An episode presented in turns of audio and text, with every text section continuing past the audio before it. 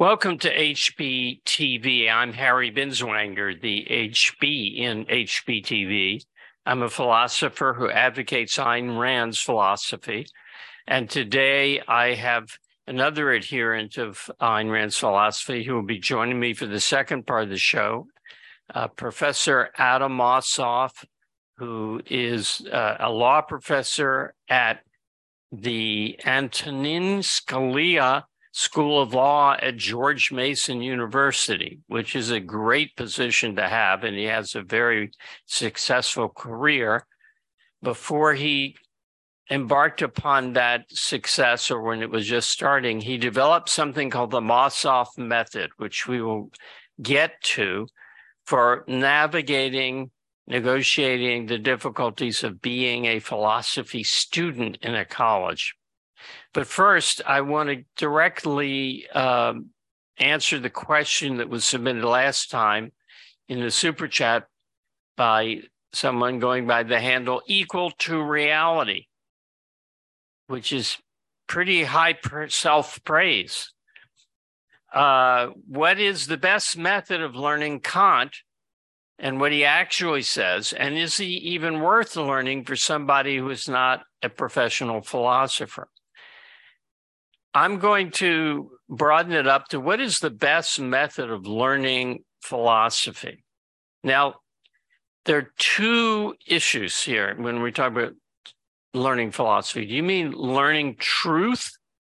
Or do you mean, or do I mean, because I'm the one who put it this way, or do I mean learning the history of philosophy, learning the various ideas that have been put forward? If you're learning the truth, you won't find it many other places than in Ayn Rand. You will find it in her students, of course, and, and you will find some in Aristotle, some in John Locke, even some in Thomas Aquinas. But 99% of the philosophers in throughout history will tell you they don't have the truth and certainly don't. So, uh, the first thing is if you're trying to learn the nature of existence and of your relationship to existence and the proper standard moral value and what is the right government, read Ayn Rand. And I recommend reading her in historical order. If you're new to her nonfiction, first read the the novels, all of them, there are four. Atlas Shrugged, of course, The Fountainhead, We the Living, and Anthem. I recommend reading those and rereading them. But for the philosophy explicitly, although some is explicit in uh, Atlas Shrugged, but for the nonfiction works, read them in the order they were published because they were published in an order that more or less corresponds to the way that you would take them in and best understand them. So that means starting with For the New Intellectual. And if you've read the novels, you don't have to reread the half of the book, which is segments, selections from her novels. But read the title essay of that. Then read her book, The Virtue of Selfishness, which is a collection of essays. Then read Capitalism, the Unknown Ideal, which is on politics specifically. Then read, uh, I would actually go out of order here to read Philosophy Who Needs It? And the answer is you need it, her answer and then read Introduction to Objectivist Epistemology, her most technical work by far, but even her most technical writing is very accessible. There are then other things by her that you can read, but you will, uh, the Romantic Manifesto, particularly for her views on art. But you'll have everything in a logical sequence. But I suspect that the question I had in mind, what? Who? who? Since I made the question, I know the question I had in mind was aside from Ayn Rand, how do you study the history of philosophy? The specific question was about one historical philosopher, Immanuel Kant. And I have a very different view about how you should study the history of philosophy. My view is start with baby secondary sources. Look up old style encyclopedias. Look up for the simplest, most elementary, shortest presentation you can find on the web if you don't have access to the World Book Encyclopedia or one of these. Uh, you know, I'm not talking about the Britannica,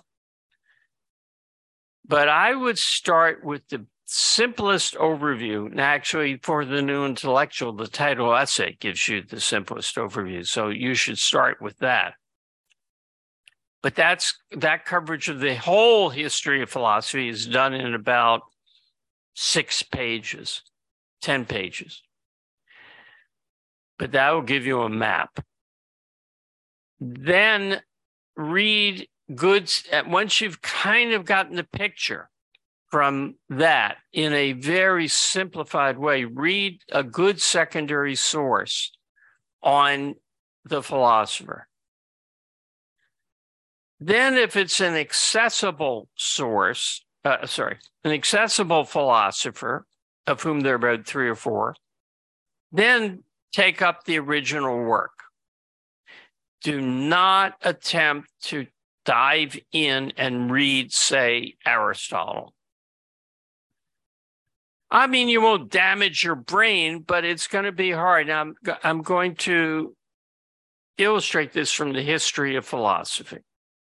Aristotle's the best philosopher in history by far. And here's how his works, we don't have his actual lectures or his actual works. We have maybe his lecture notes and maybe students' lecture notes, and they're put in an order by Andronicus of Rhodes around the first or second century AD, hundreds of years after Aristotle died. And his rationale was for the order he gave them was not tops, but that's the way they're given. So let me read you. I'm going to skip the first book of the first work of Aristotle that's in the standard basic works of Aristotle by Richard McKeon and is regarded as the first work is supposedly, I mean, the, the first one in the collection is the categories. The first section is preparatory. So let's start in with the second section because you won't know what the first section is doing there. Here's the second section. So it's effectively the beginning of the beginning of Aristotle, as we as you would find in a book. Forms of speech are either simple or composite. Huh? Examples of the latter, that would be composite, are such expressions as the man runs, the man wins. Of the former, that is of simple, man, ox, runs, wins, dot, dot, dot. Okay, you can sort of get that there are single terms, single words, single concepts, we would call them in objectivism, and then there are statements using them. So you could kind of get that. Well, you're talking about there are concepts, and then there are sentences or propositions, as the technical term. Now let's get into something substantive. Of things themselves, some are predicable of a subject and are never present in a subject. Thus, man is predicable of the individual man, is never present in a subject. By being present in a subject, I do not mean present as parts are present in a whole, but being incapable of existence apart from the said subject. Some things, again, are present in a subject, but are never predicable of a subject. For instance, a certain point of grammatical knowledge is present in the mind, but is not predicable of any subject. Or again, a certain whiteness may be pre- so you get the idea? You don't want to dive into that. Now, this happens to be of immeasurable importance. He is here talking about the difference between entities and attributes. But you would have to have a lot of preparation before you could understand that that's what it's about and what why that's an issue and what is meant by entity. So do not dive in to Aristotle. There are sections of Aristotle, particularly in his ethics, which you can dive in uh, at the beginning and, and you make some sense of it. Let me do that to do justice to Aristotle. But this is one twentieth of his work. Okay. Every art and every inquiry, and similarly, every action and pursuit is thought to aim at some good. And for this reason, the good has rightly been declared to be that at which all things aim. But a certain difference is found among ends. Some are activities, others are products apart from the activities that produce them. And it go on, uh, goes on, and then you get in the second section. If then there is some end of the things we do which we desire for its own sake, everything else being desired for the sake of this. And if we do not choose everything for the sake of something else, for at that rate the process would go on to infinity so that our desire would be empty and vain. Clearly, this, the thing at which everything is done for, the for its own sake, clearly this must be the good and the chief good. Will not the knowledge of it then have a great influence on life? And it goes on. So that there are readable things in Aristotle. But he's not a philosopher you can just pick up. Oh, I hear Aristotle's good. Let me let me pick up it with the beginning and read to the end. Now, there is a philosopher that you could do that, but I wouldn't recommend it. Uh, there are a few philosophers you can't just pick up. Plato's one. This is Plato's famous Republic. Um, and I wanted to read you several quotes, but I've talked too long. So let me just read you the money quote.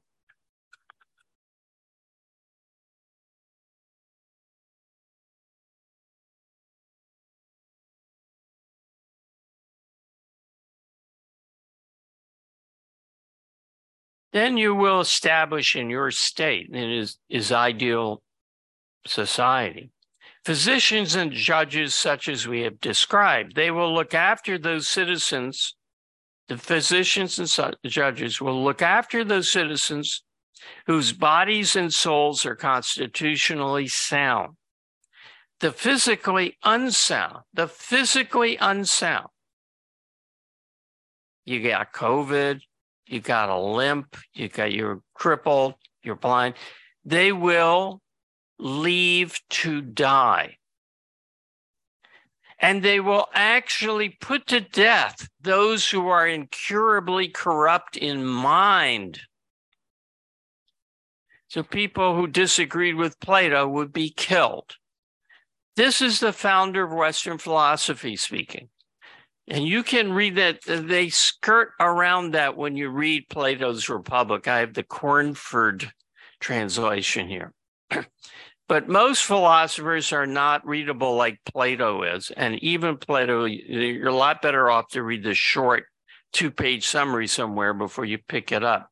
Most philosophers are like Spinoza, who's a, one of the good philosophers. But he begins his uh, ethics with some axioms. Oh, that sounds good. Like the axioms of objectivism are existence exists, consciousness is conscious, A is A. Okay, that sounds good. Here's the axioms of Spinoza everything which is, is either in itself or in another. Huh? Two, that which cannot be conceived through another must be conceived through itself. Three, from a given determinate cause, an effect necessarily follows. And on the other hand, if no determinate cause can be given, it is impossible that an effect can follow. Really? I mean, I understand what he's saying there, but why? And the last one I, I want to read the essence of that thing which can be conceived as not existing does not involve existence. The essence of that thing which can be conceived as not existing does not involve existence. I'm lost. I assume you are too. Now, the worst of them all is Kant that the question was about. Uh, let's let's pick a page at random. Here's from the Critique of Pure Reason. I opened it at random. I really did. I probably never read this before. Page 232 in the uh, abridged edition I have.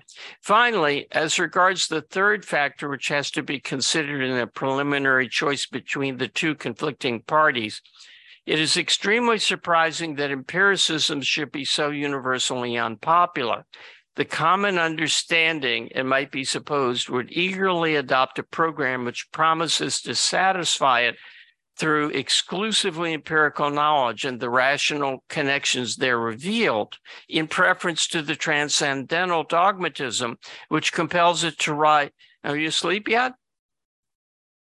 So, most philosophers are really hard to read. The readable ones are Plato, Descartes, and William James. And David Hume, I would really say, for a bad philosopher. James is a bad philosopher too. Uh, so the, the method is to do it in layers. Get the overview, and most people give you a correct overview. People who do babyfied, simplified overviews generally get it approximately correct. Then something a little bit more serious, but without reading the philosopher himself. Like W.T. Jones, A History of Western Philosophy is a really good history of philosophy. W.T. Jones, A History of Western Philosophy. Then look at the sections Jones quotes from and read in there more. Okay, now, the question that I find fascinating is how do you navigate school, learning philosophy in school? How do you take philosophy classes? And specifically, how do you get a good grade in a philosophy class? Because chances are you're not going to learn very much. So if you're there, the one thing you can control and get out of it is a good grade. So, how do you do that? My guest today, Adam Mossoff, who is, as I said, professor of law at the Antonin Scalia School of Law of George Mason University, and a former student of mine. And you also have an MPhil, which is almost a PhD from Columbia in philosophy. And he developed something he calls semi facetiously the Mossoff method. So tell us what the Mossoff method is for writing papers in school philosophy courses. Oh, thanks, Harry. It's a real pleasure to be here. And uh, I'm glad to have you too. I should have said that. well, and and um and I was your student, and it was uh, fantastic and awesome, and it, I learned so much, um, and continue to apply the you know the the methods and and principles that you taught me uh, uh, many years ago. So. Well, it was great to have you as a student. You're one of my most successful uh, progeny here, if you're that. Thank you.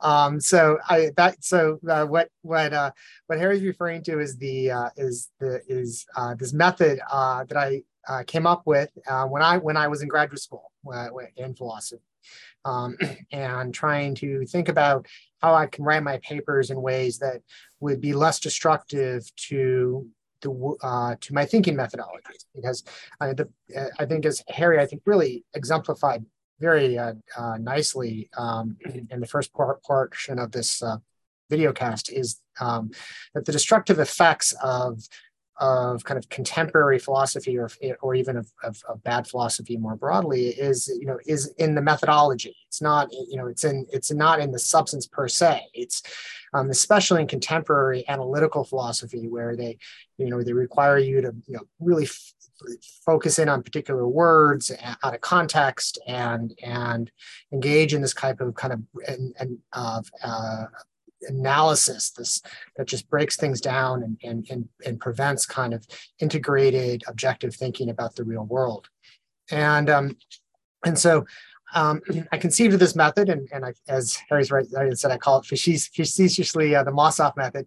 Um, in the sense is, it, the point is to is to write a paper um, addressing kind of the difficult kind of philosophers that you're that that Harry was just describing, um, and while insulating yourselves from kind of the analytical method a little bit.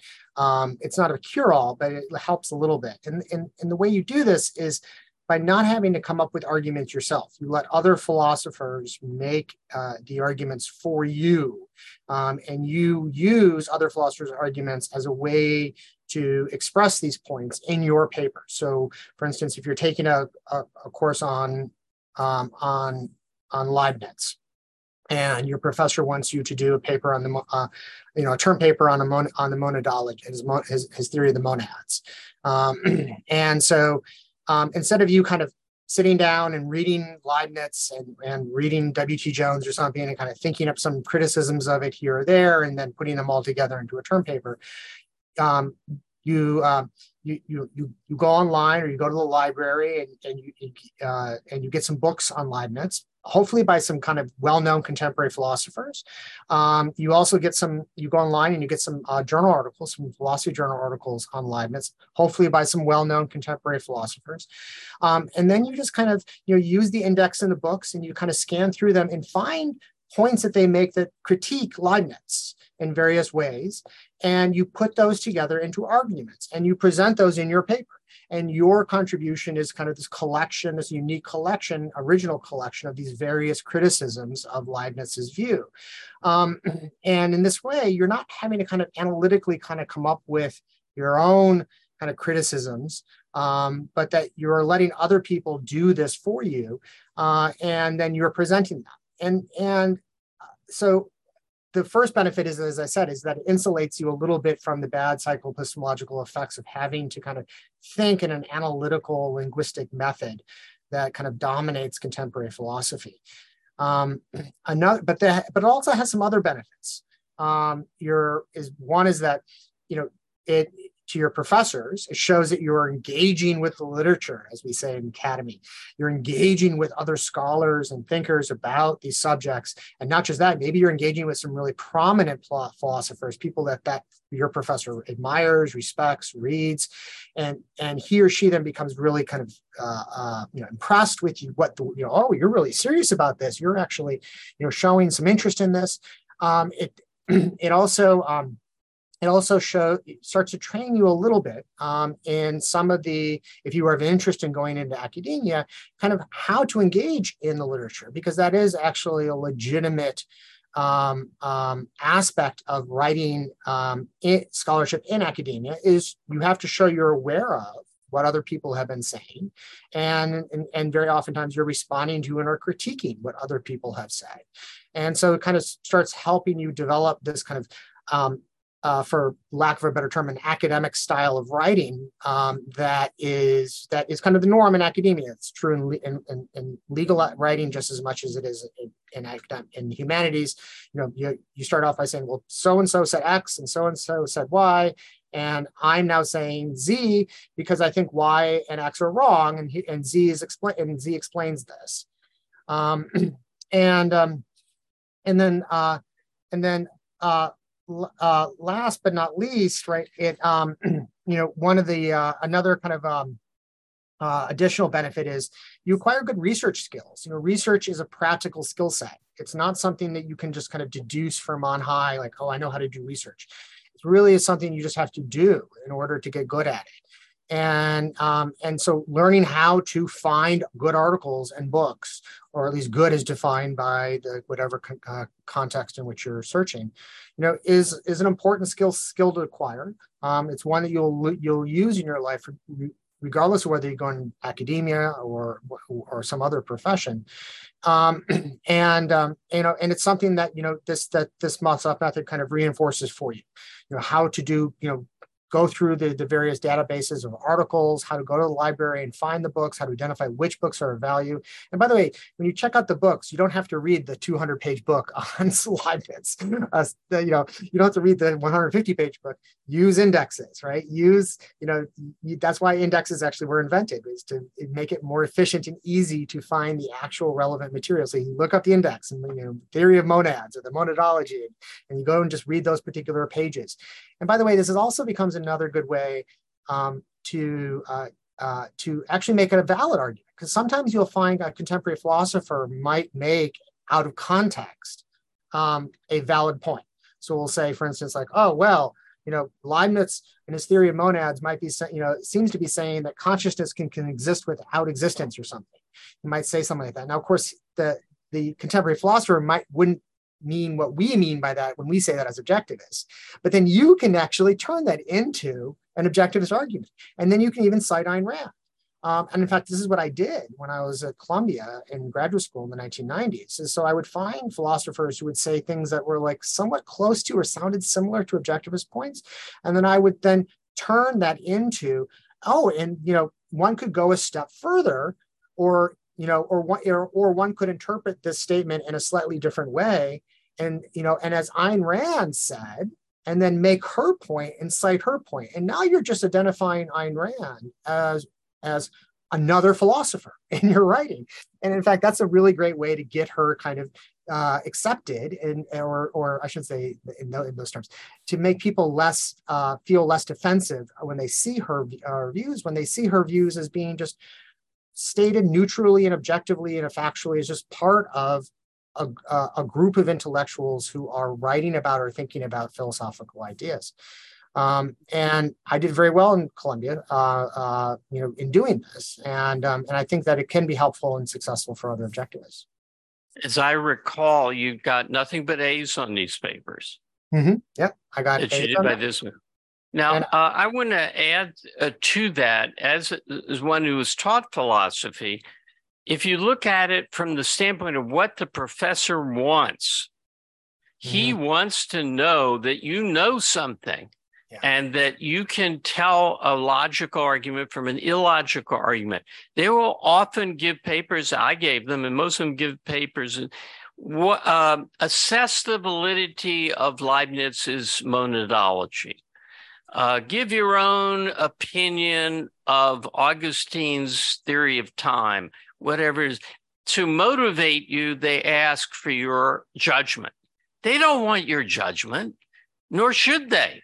Right. What what what sane 50 year old philosopher, let's say, wants to know what freshmen or sophomores who are 19 maybe think yeah. about some topic that they're confronting for the first time. Uh, so it's it's they they want to know. And he did grapple with the material. He did, you know, kind of sort up from down, and he knows some of the uh, people. He, he cited Spifkin, and Spifkin is my hero. You know, I loved what Spifkin wrote. And you don't have to. Uh, that's the other thing. Don't come to a conclusion. Don't yeah. say uh, well, A argues this and B argues that, and A's right. You can say things like A impresses me as the more in touch with the real world answer, but it's not complete. Yeah. You know, so you can give a tentative endorsement. This is the way I'm leaning. Yeah. It sounds better to me, but I know I'm just a beginner. Now, Part of that is rational. Part of it is you're knowing that you're, if you are, that you're just beginning and you're not really qualified to make a final judgment on professionals in the field. In a way, you are, in a way, you're not. But from their standpoint, you're not. So if they see you, you know, saying, okay, it sounds good to me, I know I'm just starting. I might change my mind later if I see a response on the other, then that's good. Then they say, oh, he's got a good sense of where he is intellectually. So it's presented as a kind of game of ping pong.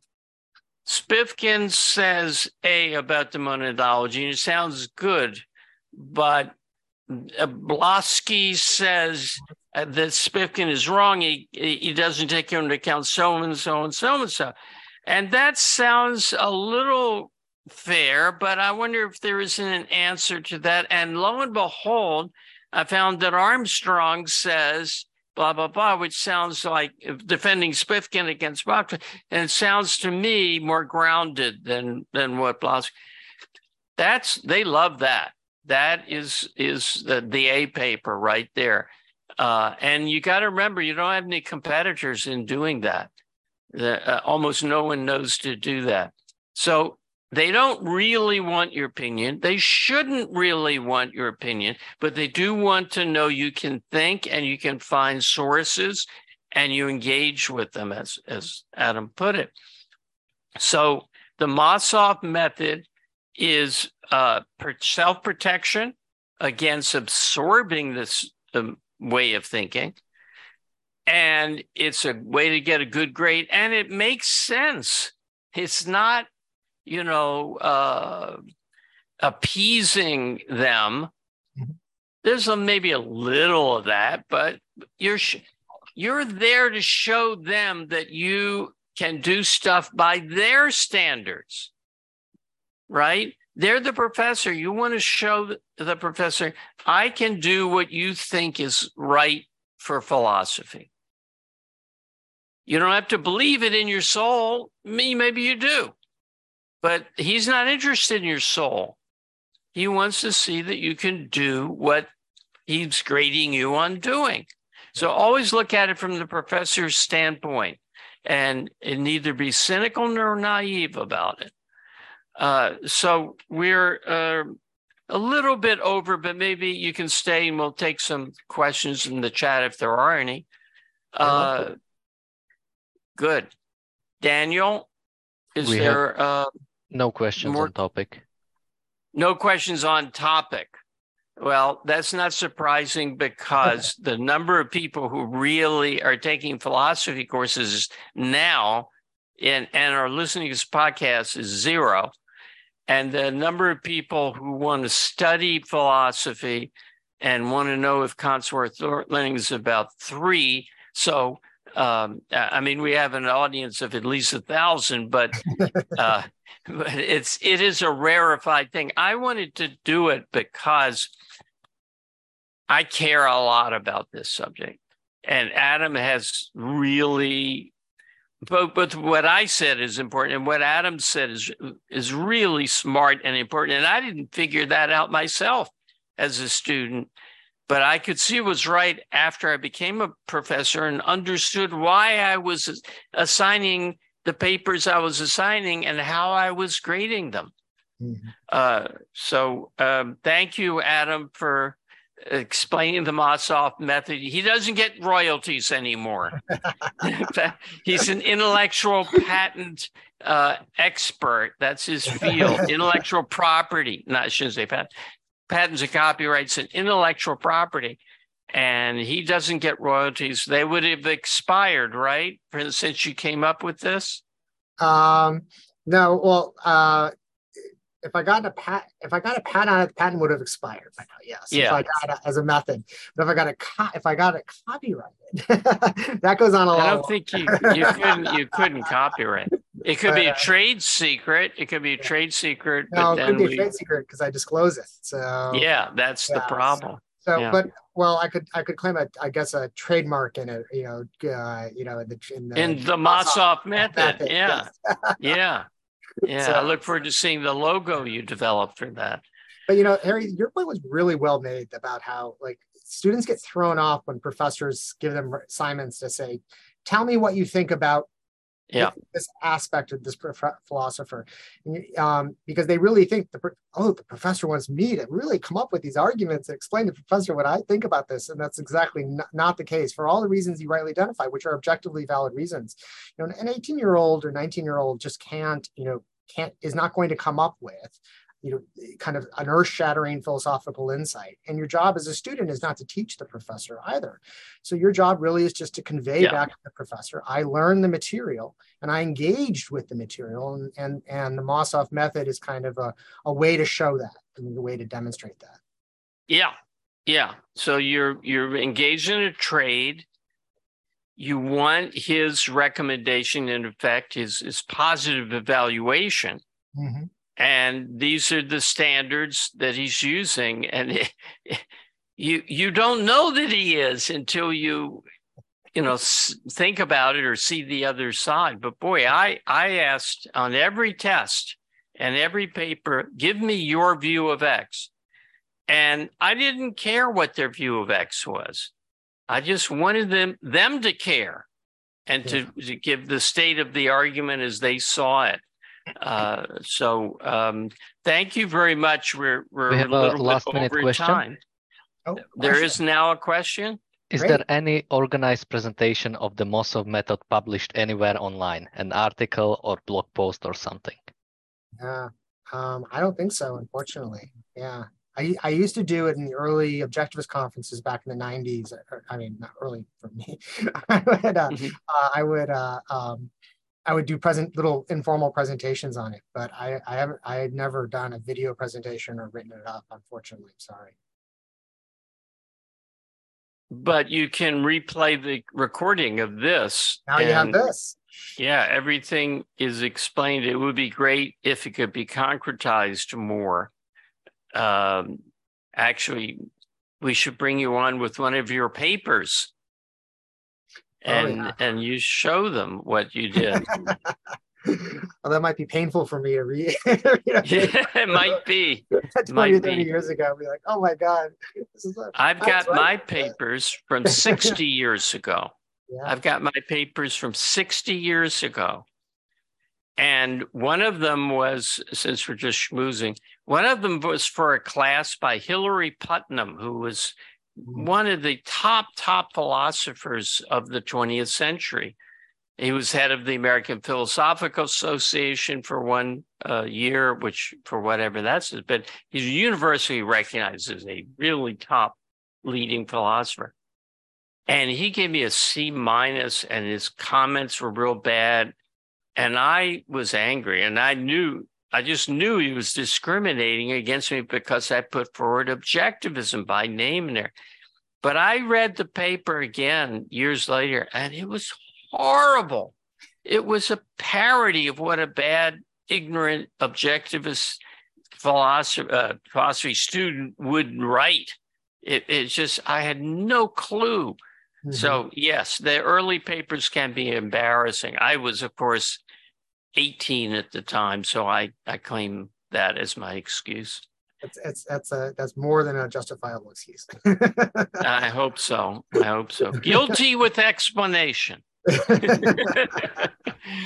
well, it's great having you on, uh, yeah, Adam. We'll have to do this again. I'm sorry, so short, but let me say to all those who are here listening, thank you for coming, and I hope to see you next week on HBTV. It's good to see you. Thank you for having me, and and I look forward to watching HBL.